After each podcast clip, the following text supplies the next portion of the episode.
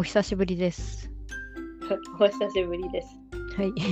この番組は、農業法人に勤める双子姉妹が、好きなことを好きなだけ話す番組です。はい。はい、お相手は、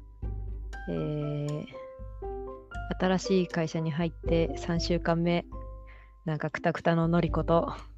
あ、もうそんな経つんだ。そうか。うん、もうそんな経ってる。何年目ですか、なおこさん。今の会社。今の会社4年目です。なおこです。よろしくお願いします。ついにニート脱却した。ついに脱ニート。バリバリ外人だぜ。嘘。もう。どうよ。いやー、率直に仕事はどうですか？楽しいですか？仕事楽しいかな。前の職場、まあまだまだその任せてくれる仕事が少ないとかもあるんだけど、うん、まだ比較的楽かなってあ、うん、思って、まあまだね、こう先輩の後ろをついて回ってるだけなんだけど、うん、まあ仕事も覚えつつ、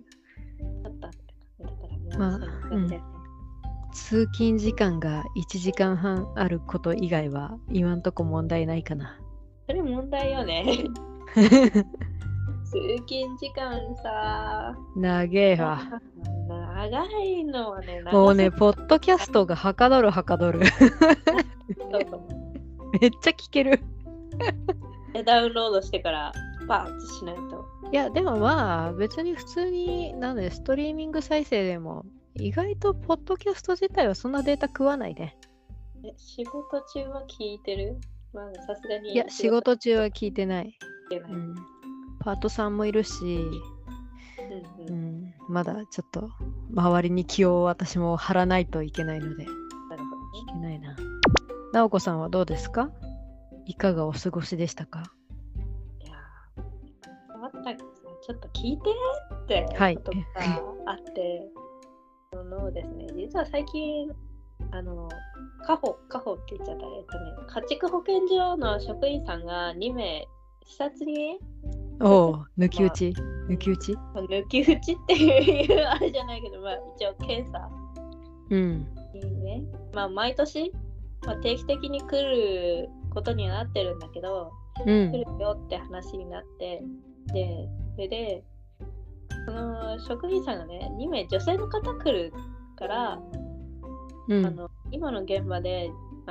他にね、その女性が私以外いないから、うん、来た時に講師の使い方とかね、教えてって、うん、うちの会社はさ、ルールで一応農場入るときはシャワー1回浴びて、出てるときもシャワー浴びて着替えてっていう風にしなきゃいけないから、うん、そのお願いねって言われたの、うん、やっぱシャワーさ、浴びるときにシャンプーだったりとかさ、ボディーソープとか必要なわけじゃん、うん、だからいつもさ、一応自分で使うのは自分で買ってきて自腹でね、うん、払ってるけど、そこはまあ別にいいじゃん、うん、まあね、家で使うのはって同じだし、うん、でまあ作業服は会社で支給されてるものがあるから、うん、まあその2名分必要になるから、まあ1人分は私が使ってるのでもいいんだけど、もう1人って考えたら、あ、もう1セットお風呂セット必要だって、うん、でもそこは一応上長がシャンプー買ってくるからって。おう、太っ腹は。まあね、そこは急遽ね、うん、だからって言ってて、あ、経費で落とすと。うん。で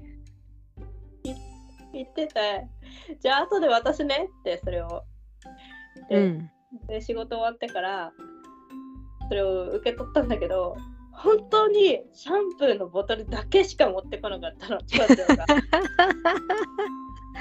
分かってない。マジかって思って。でその時帰りだったし、ちょっと駐車で暗かったから、とりあえずボトル2つ渡されたんだ。ボトル2つなんか同じ色のボトルが2つ渡されたなって思って、うん、メリットのね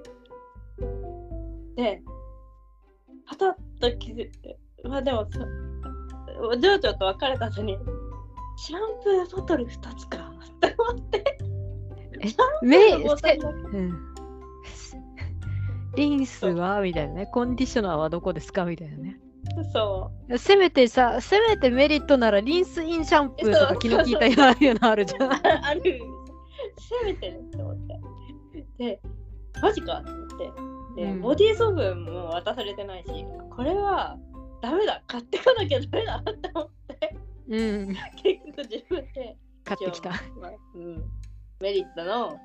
うん、リンスのボトルと、うん、ボディーソープじゃあ。体洗うタオルとかもう用意してもよかったんだけどそこまでかけるとなって思ったから泡で出るボディーソープのやつ、うん、おなるほど気が利く買って気が利くそう用意して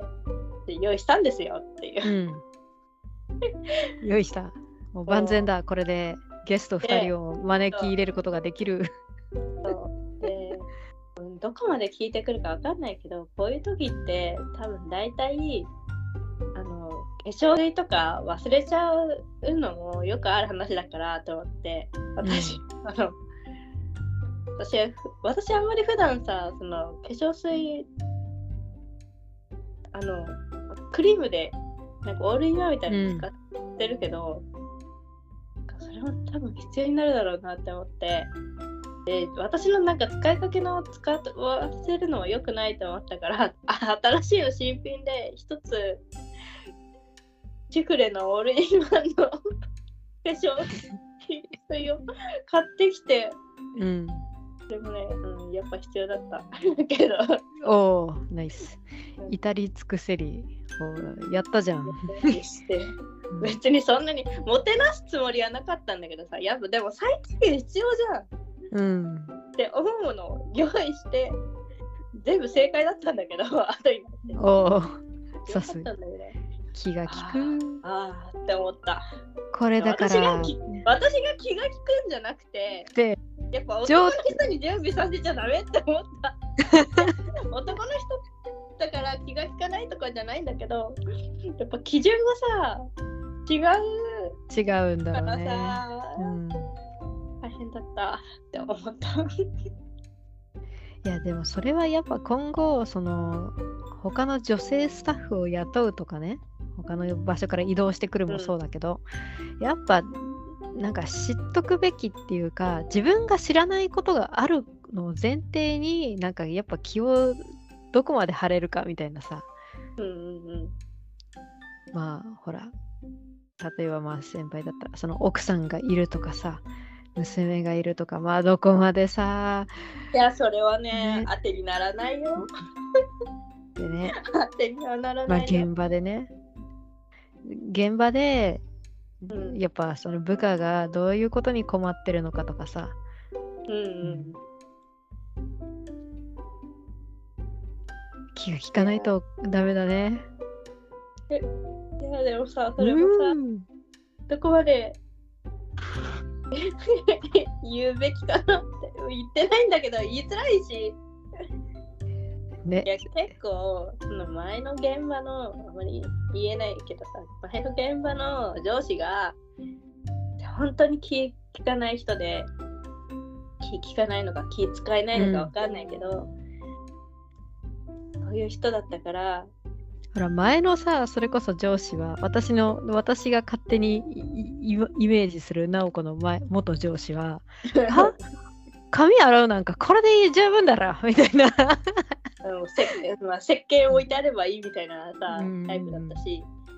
やあなたはそれでいいかもしれないけどやっぱねいや石鹸使いたい人もいるわけじゃんいや薬局行ってみと思うんだよねわかるドラッグストアのコーナーさ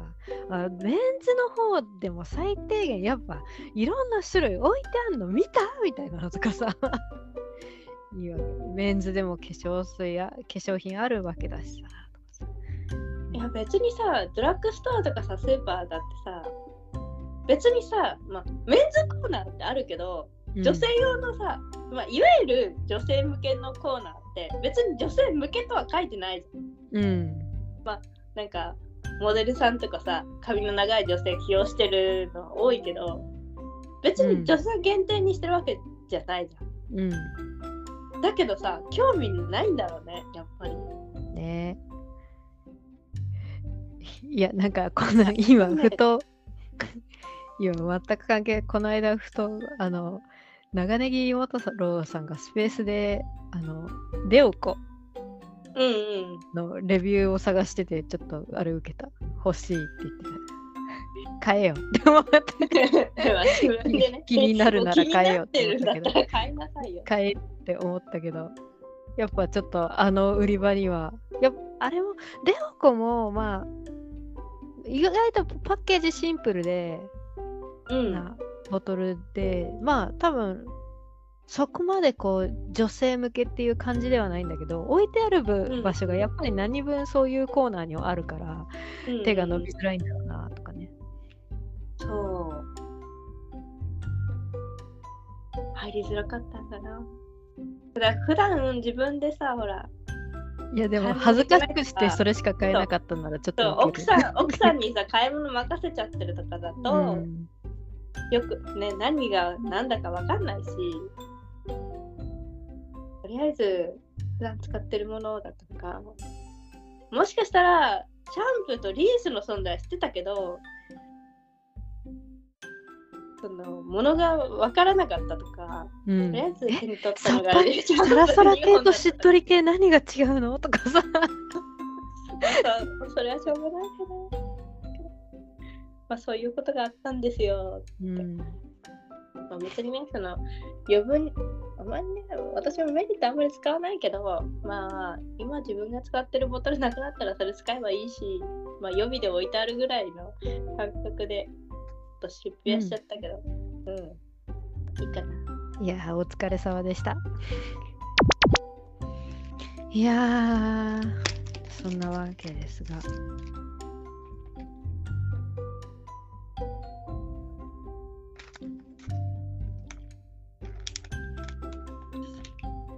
まあそんなこんな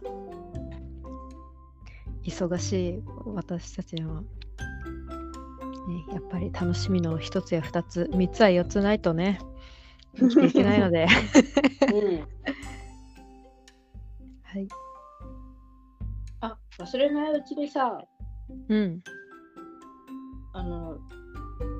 りこさん他のポッドキャストにゲストで出てたりっていうのあったじゃんそれ話したこよ忘れてた忘れないうちに話したこよはい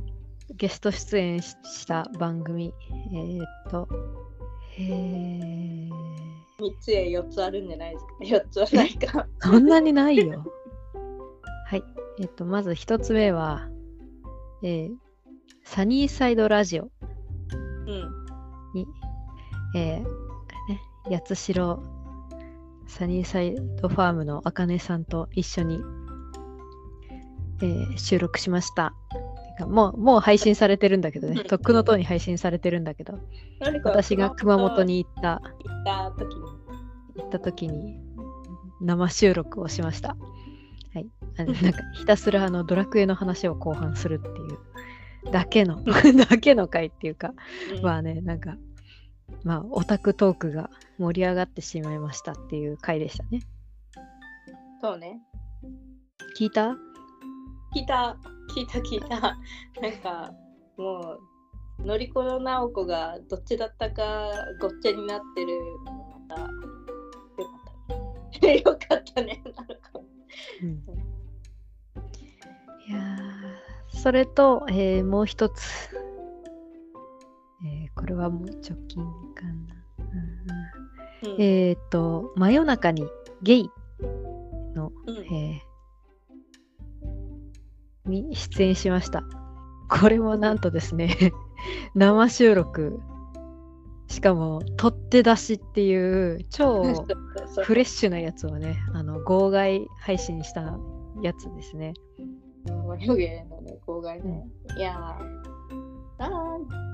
でそうでこれをねその収録した経緯はその、まあ、10月1日のポッドキャストウィークエンドで、マヨゲイの2人も参加してくれた時にその共通点としてマーベル映画が大好きっていう共通点があって、じゃあ今度公開するじゃあブラックパンサーを一緒に見に行きましょうっていうお誘いを受けて映画を見てきましたっていう。で今回そのブラックパンサーのね話を、まあ、うどんさんとポリタンさんと映画を見に行ったっていうのはそのマヨゲーの方を聞いてもらったらいいと思います。で今でナオコがナオコはマーベルを見たことがなかったから、うん、私はもうナオコは行かないよねっていう前提だったんだけど、ナオコが気になんだけどみたいな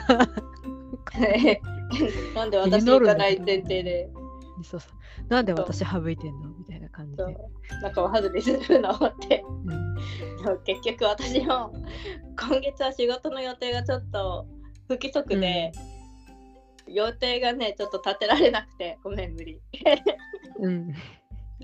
だけどなんとなおこさんマーベルデビューおめでとうございます。マーベルデビューなのかな。マーベルデビューまあちょいちょいマーベルって言ったらなおこはどっちかというと X メンとか見てたけど、うんうん、私がこの絵強制的にガーディアンズを見せたっていう回もあったけど、うんナオコが自らそう自分でそう見に行くっていうことをしたのは今回初めてだったので、てかまあなんかのりこが炎上してるのは聞くってなったから私は見に行くって一人で見に行きましたよって話、うん、いやしかもちゃんとナオコを予習して1作目のブラックパンサーも見て、うん、でそっからね今の最新作を見たからいやすげえなと思って、まあ映画の詳しい感想は後で後にするもう一つ番組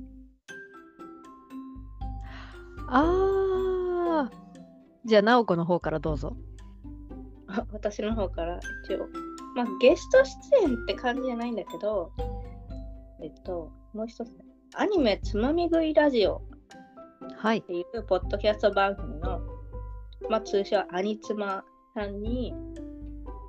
以前うちの番組で筋肉マン会を放送したじゃないですか、うんうんうん、あれを取り上げて筋肉マンを紹介する、まあ、アニメを紹介する番組なんだけど、それの題材としてなぜかうちの番組の筋肉マン会を取り上げて、筋肉マンってこういう面白い番組ですアニメですよっていうのを紹介するっていう内容になって、うんうん、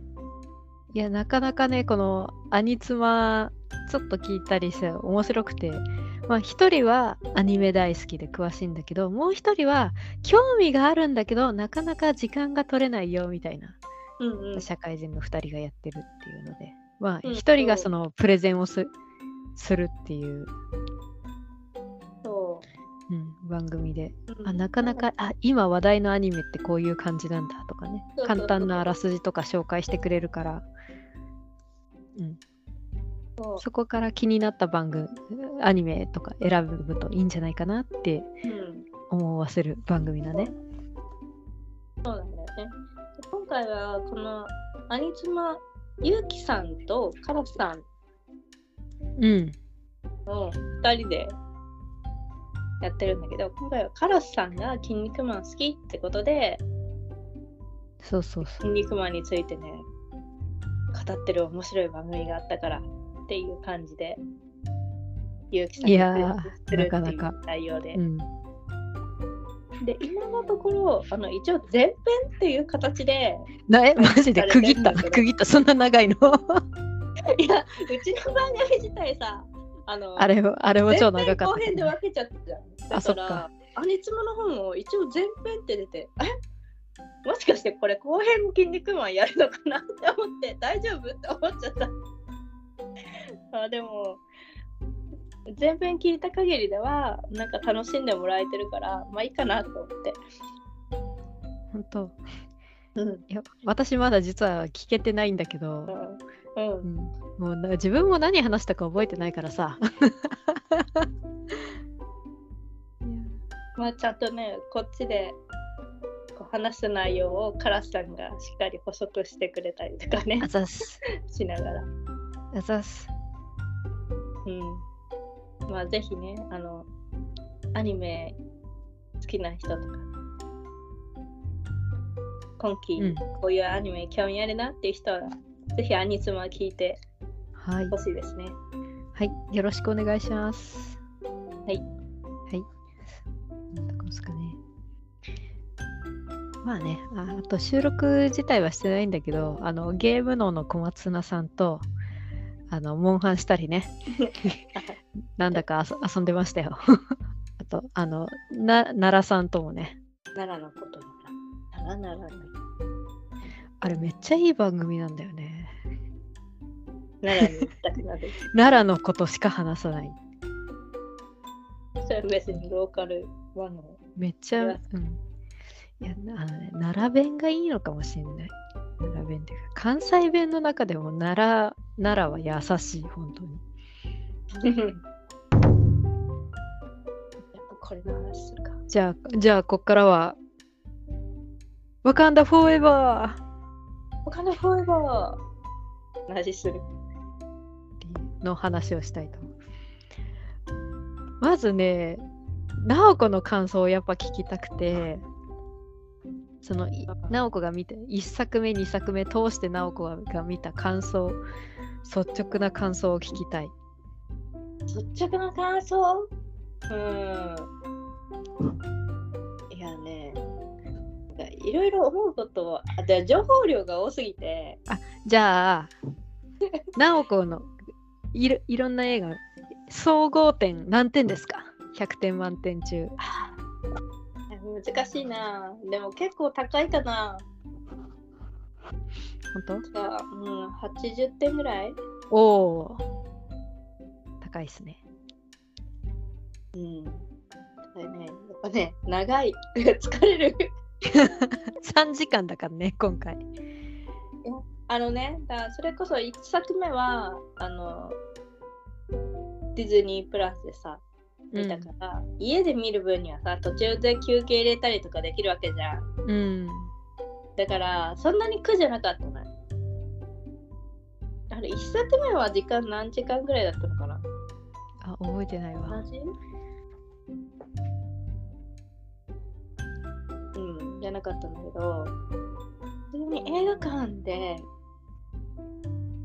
3時間か、しかも仕事終わった後にさレイトショーを見に行ったから、うん、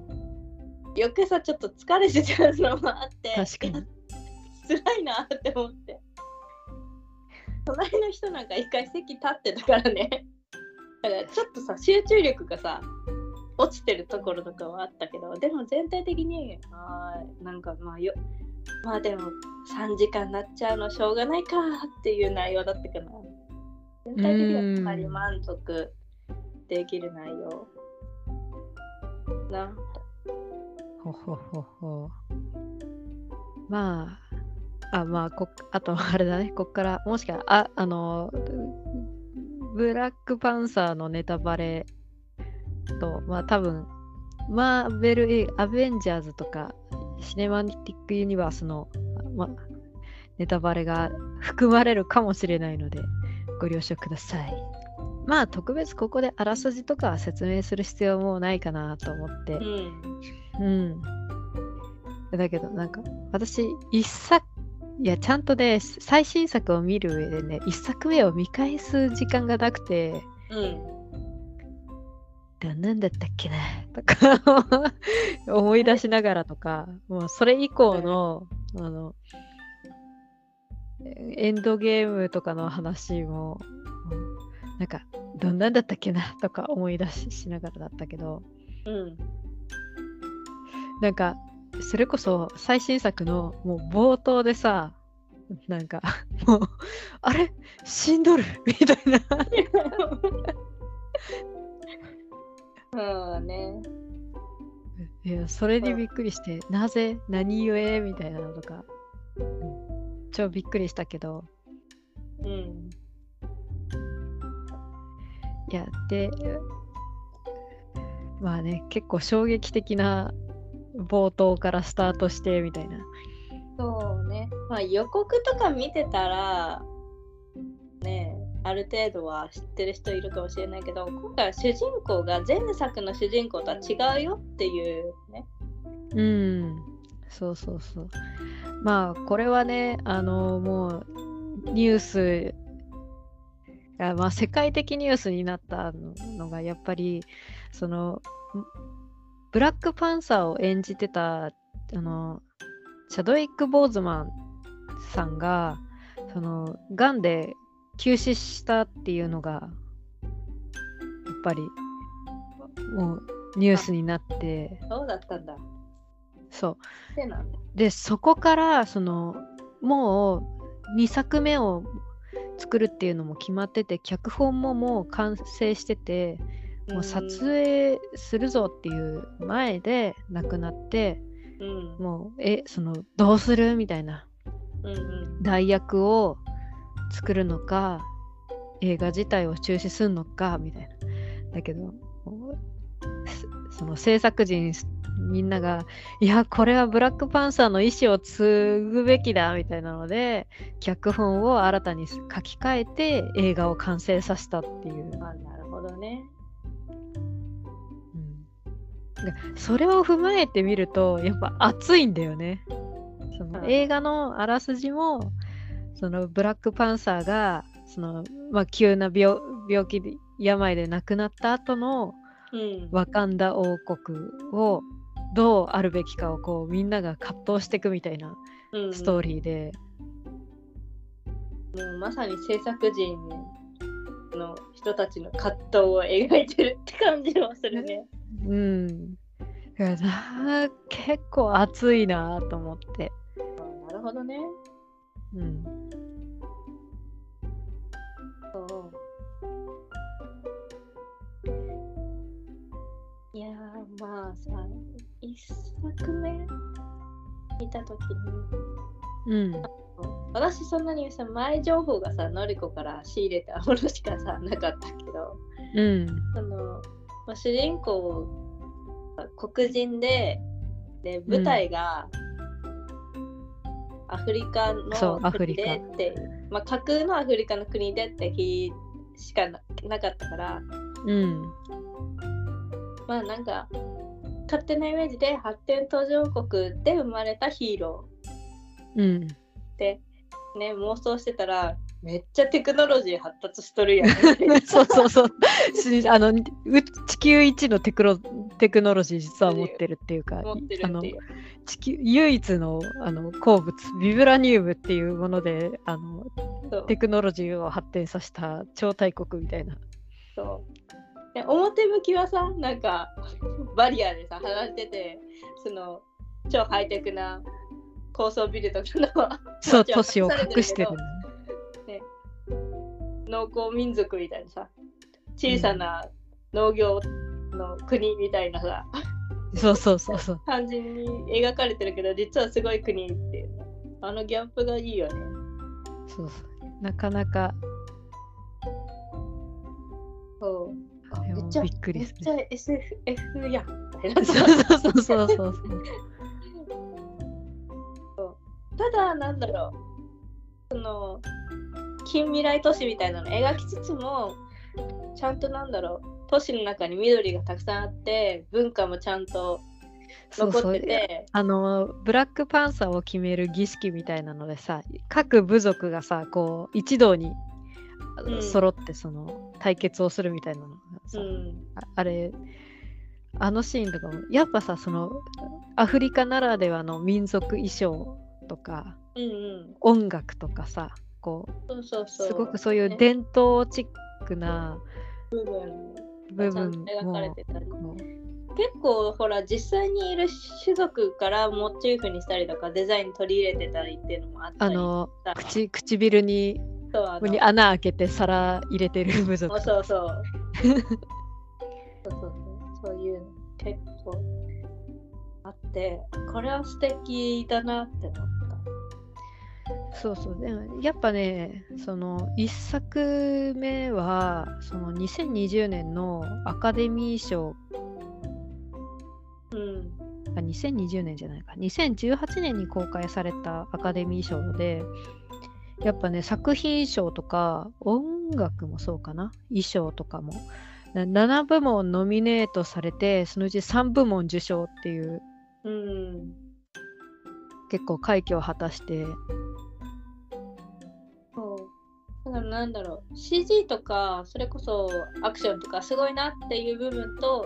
でも細かいさ、そういう設定とかの部分で見せてくれるっていう楽しさがあったかな。でさ、やっぱアフリカのさ民族衣装ってさ、色がすごい鮮やかで、すごい綺麗な模様がさたくさん入ってて、派手なんだけど、でもなんかちゃんと自然と調和してるっていう感じが、すごくいいんだよね。みんな好きだなって。いやーね、特にまあ。あと印象的なのはね、特にマーベル作品、女性 ヒロインっていうか、まあ、ヒロインもたくさん出てくるんだけど、やっぱブラックパンサーもね、女性陣超強いっていうか、かっこいいんだよね。そう、なんか主人公はさ、それこそ1作目は男性だったけど、それを取り巻いたり重要なポジションだったり主人公を支えるキャラっていうのがみんな女性なのよね。そう、妹とお母さんと恋人と親衛隊の隊長とってか、まあ、親衛隊全員女性だからね。そう、親衛隊全員女性で構成されてるっていうのがすげえかっこいいと思ったもん。いやさ、これ1作目も思ったけどさ、2作目のさ、オープニングっていうか冒頭のさ、研究所がさ襲撃された時にさ、こうテロリストがさビブラニウムはどこだみたいなのを言ってさ、あっち指さしてさ、扉開けた瞬間にさ影からスーって出てくるのがさ来たーみたいなもうあれめっちゃ痺れた。親衛隊のささみんなさ、まあ、坊主頭でさ、そうで赤いさ衣装、赤い装飾に金、まあ、服に金のねこの装飾がさ、すっごい生えて、でこう槍をさスッと持ってて超かっこいいんだよねあれ。特に隊長のお声がやっぱ私は好き、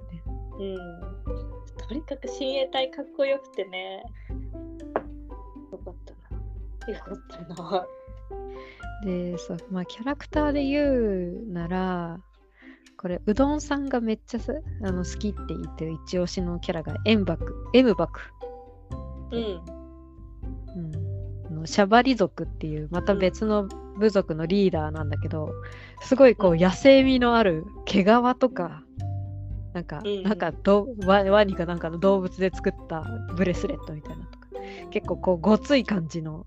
大男みたいなのが出てくるんだけど、すごい優しいんだよね実は。ちょっと気が荒い感じなんだけどめっちゃ優しい本当はって、野心はあるんだけど、一応ちょっと伝統とか重んじてるそうそうそう感じとかジャイアンっぽい感じ、そうとかそうジャイアンだね。で私1作目吹き替えで見たんだけど、円幕の吹き替え、木村昴さんって言ってジャイアンの声優やってる人、ジャイアンだったキャラクターの名前がさすぐ出てこないわ好きって思ってたのにすぐ忘れちゃうんだよね。あとそう1作目にね、あの敵キャラでさ、敵キャラの、まあ、最後ブラックパンサーと戦った人、うん、あれあの人かっこいいよね。そうで吹き替えがね津田健次郎だったんだよ。マジかよって早くそれを言えよって思った。久々に悪役の津田健次郎いいなと思って。名前が出てこないんですよ。あと一作目にさ、そのブラックパンサーでウカビってあの青い装束を着たさ部族で盾、あのマントを盾にする。うん、あれかっこよかったよね。あれかっこよかったね。今回2作目にね、その浮かびっていうか、そのいやダニエル・カルーヤが出てないっていうのに、うすうすなんか見ながら、あれ出てこないみたいな、出てこないんだけどと思ってそわそわしてたって、最後まで出てこなかったんだけど、いや今回ね、そのまあこれもね見終わった後にニュース調べたら出てきたんだけど。うん、あの今年公開されたホラー映画「ノープ」ってこれ主演がダニエル・カルーヤさんなんだけど、うん、そっちの撮影があって今回ブラックパンサーに出演できなかったっていう、悔しいっていうか、まあ3作目は絶対出てきてねって思いながらまあね、しょうがないね。うん、まあと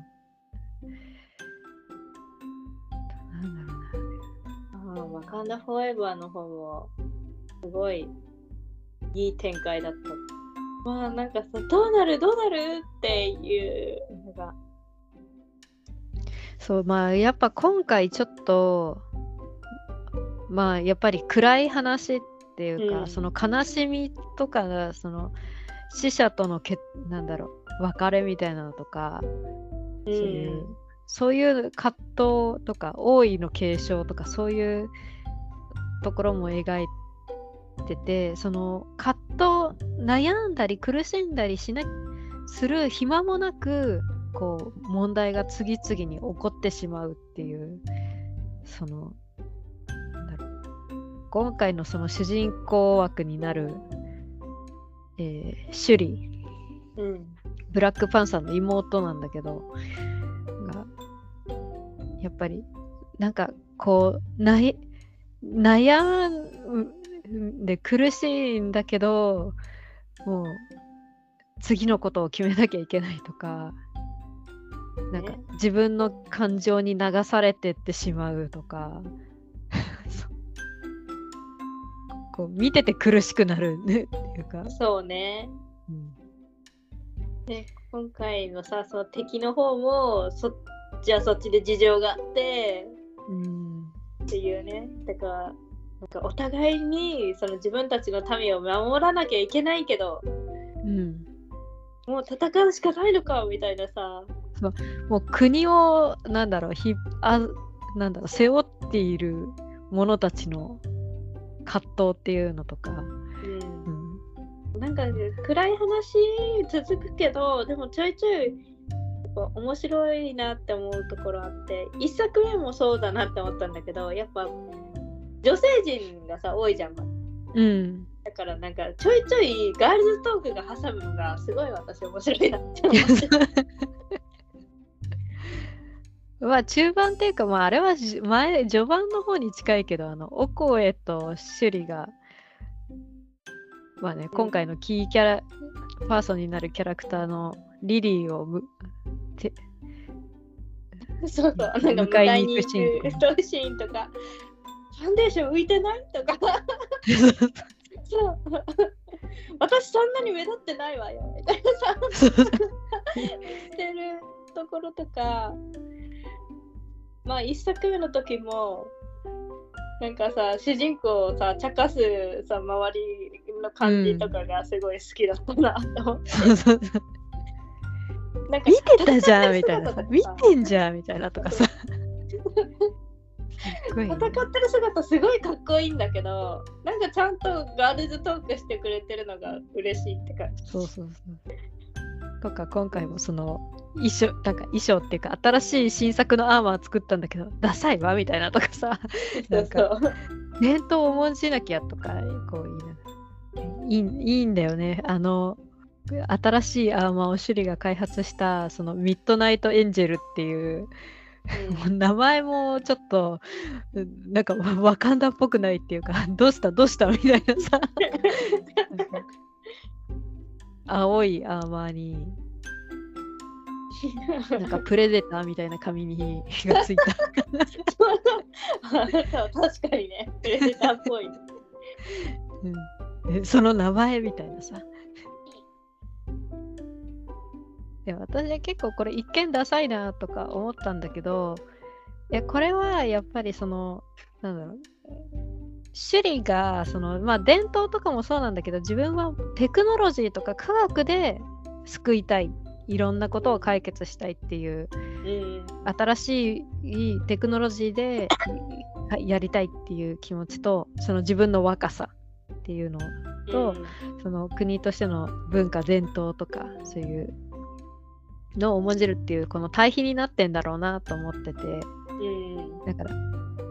まあ、あとその 年代差とかそのジェネレーションギャップ的なところをあのアーマーとかあのそういうところで表現してるのかなと思って、リニーが作ったあのアイアンハートも若干ダサいよなと思いつつだけどなんかちょっとダサいって思わせるような、まあ、露骨な表現なのかもしれないけど、これがなんか若い子の考え方みたいな、それになんか乗れないちょっとこう親世代っていう感じのなんか面白いなと思って。確かにね。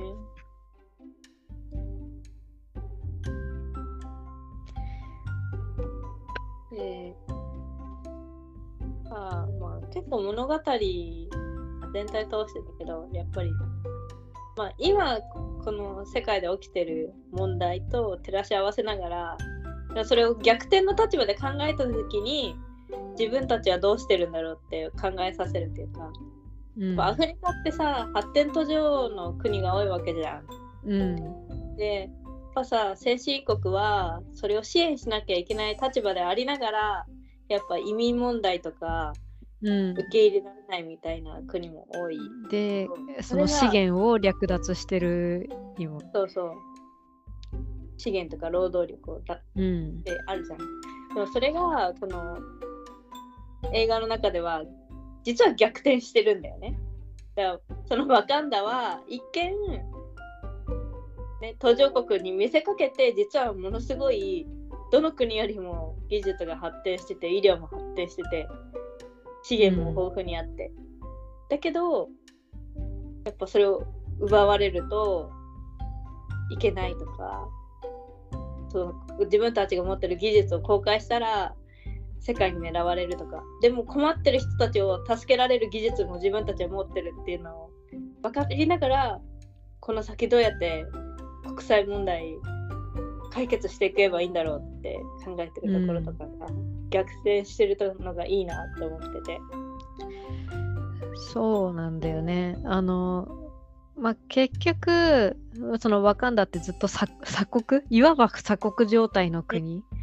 で、その1作目の最後にようやく国際協力をするので種明かしっていうか、まあ、するっていうのが最後のラスト、まあ、映画のラストになってて、でそれ以降そんなに出てきてないか、結局インフ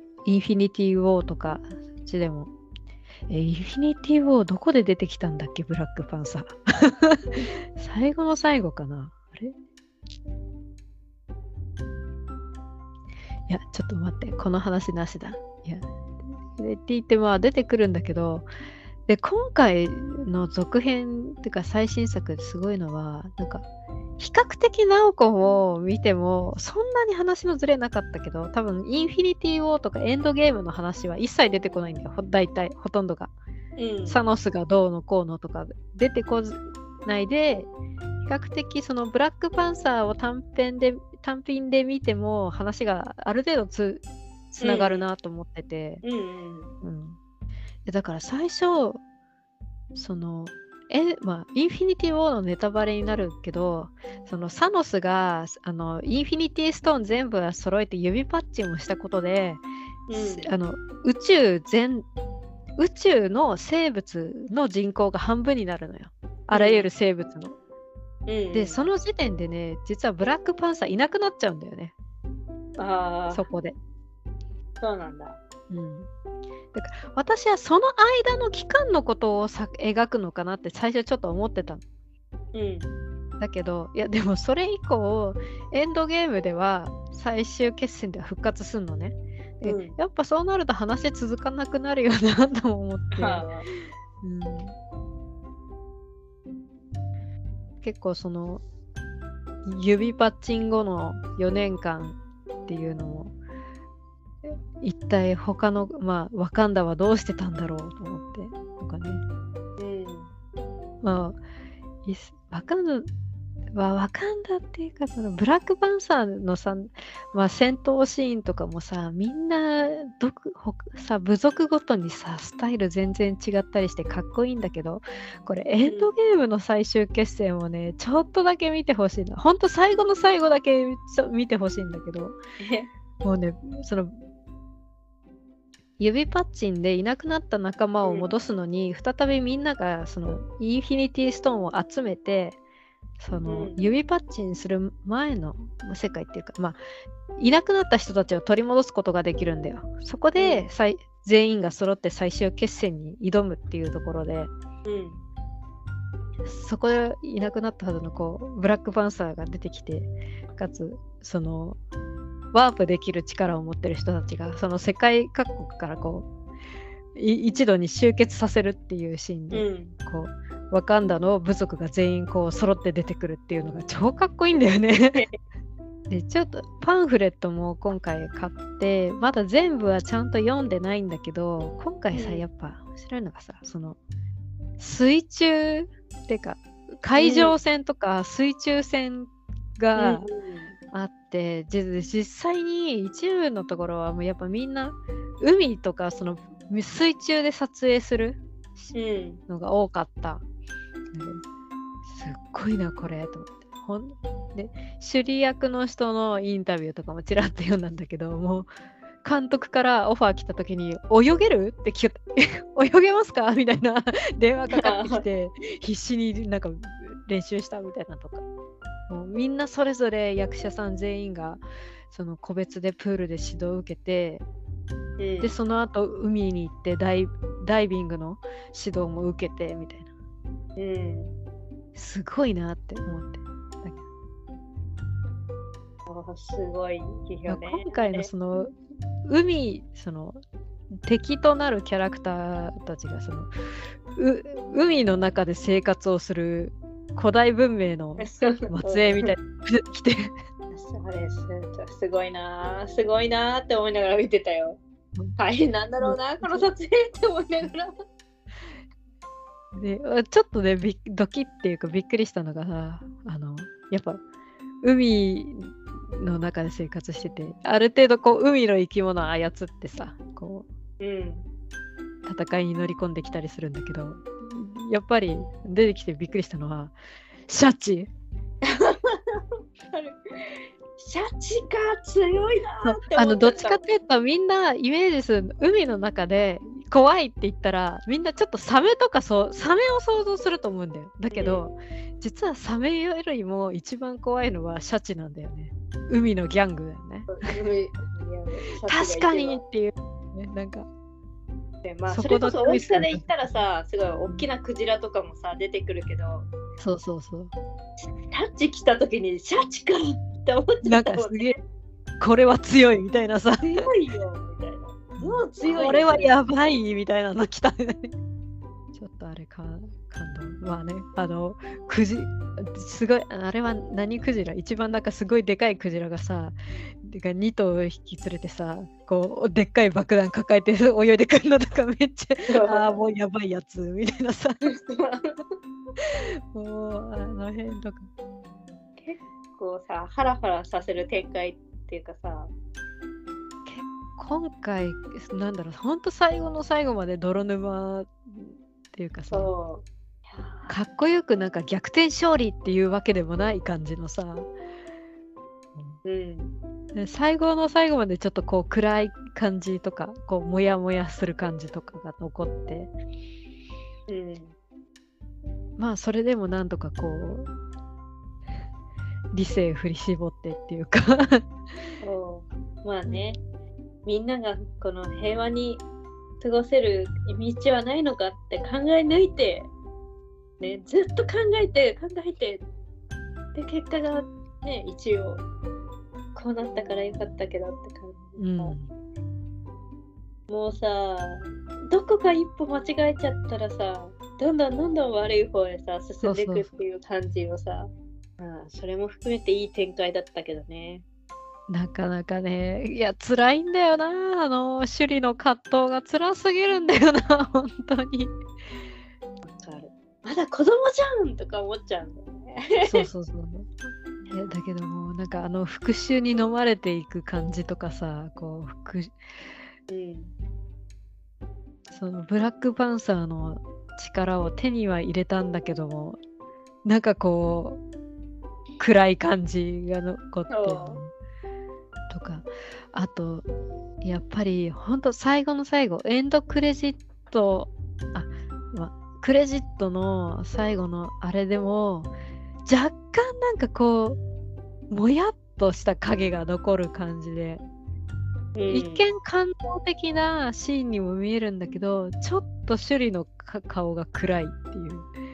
ていう、そうねちょっとなんかまだ暗い感じが残るっていうか、こう複雑な心境なんだろうなっていうのも分かるんだけど、せっかく私こんなに頑張ったのにみたいなさまあしょうがないよねっていうなんか今後どうなるんだみたいなとかさ、ちょっと、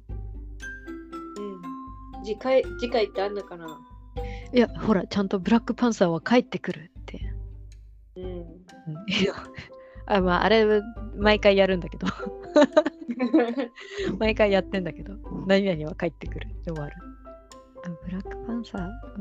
サーの映画の、まあ最初予告で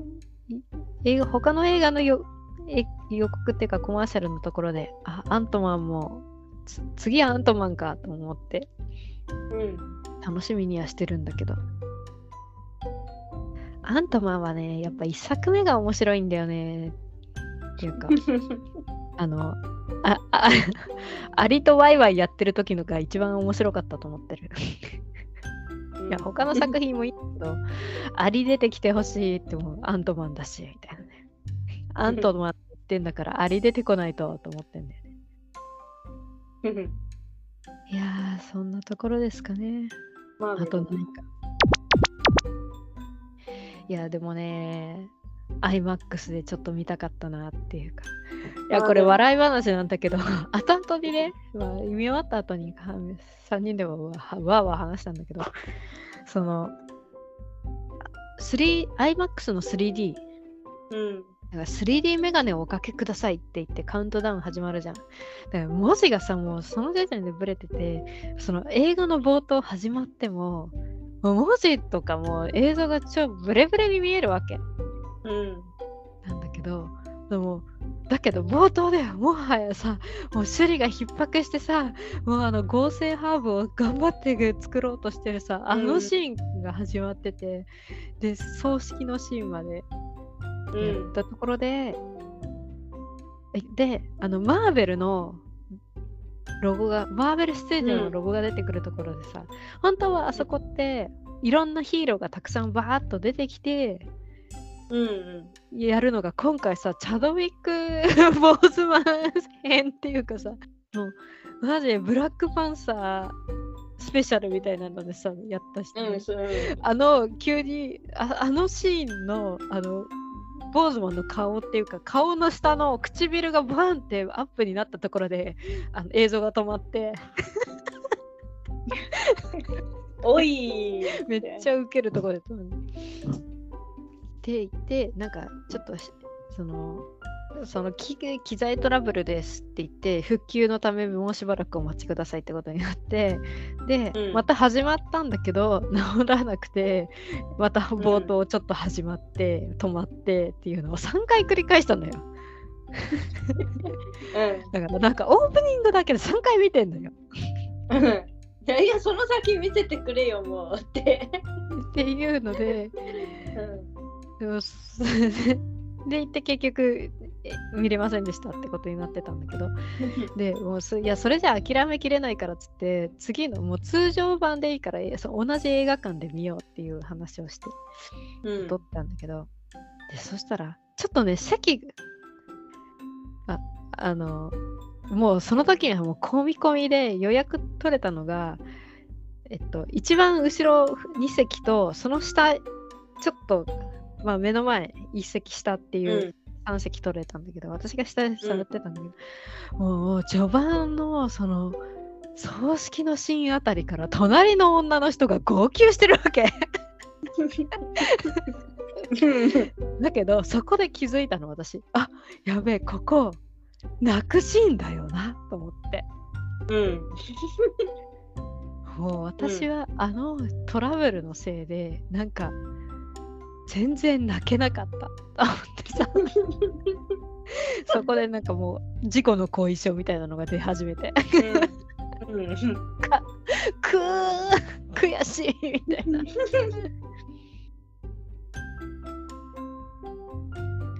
もうね、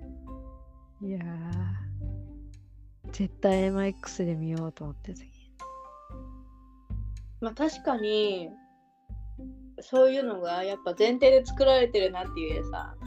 演出とかあったから、これは 3D とか IMAX で見たら面白いだろうなって思う。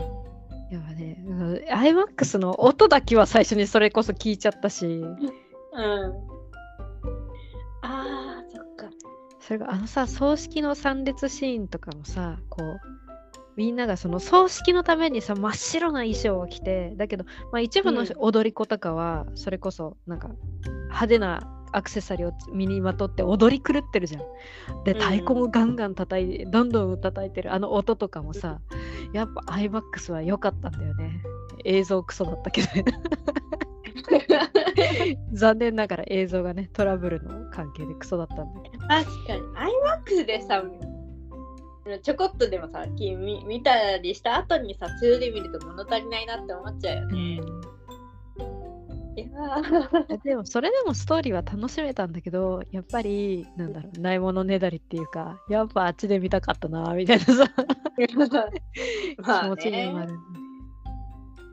まあ、招待券をもらったのでまた見に行けるかな、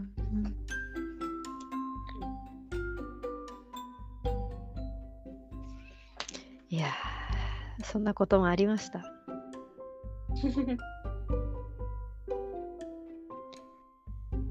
い、じゃあもうだいぶ話したな。はい、じゃあ今日はこんなところですね。皆さんもブラックパンサーよかったら見に行ってください。チャドウィック・ボーズマンの意思を継ぐ者たちにワカンダフォーエバーやりたくなっちゃうね。あ、ちなみにこっちやりたい私もこれでもこれ見た瞬間、これって言ってもこれ映画見てる、カメハメハじゃないけどなんだっけ、なんだろう、謎のポーズ、カメハメハにしか見えないし、ごめんそれでも笑いこらえ必死っていうからさ、ふふって思っちゃったもん私見ながらこれ見た時なんかうどんさんとポリタンさんはあのポーズ出るたびに一緒にやってたらしい何その楽しみ方皆さんもお好きなマーベル作品あったら教えてください。お便りも募集しています。あなたはどんな猫が好きですか？はい急にブラックパンサーだよね。ブラックなパンサーが好きな人ぜひ。じゃあはい、お相手は、いや、お相手はのりことなおこでした。あれ？ワカンダフォーエバー。フォーエバー。2人でやっても絶対合わないからさ。とりあえずやっとくか。せーの。ワカンダフォーエバー。多分ブレード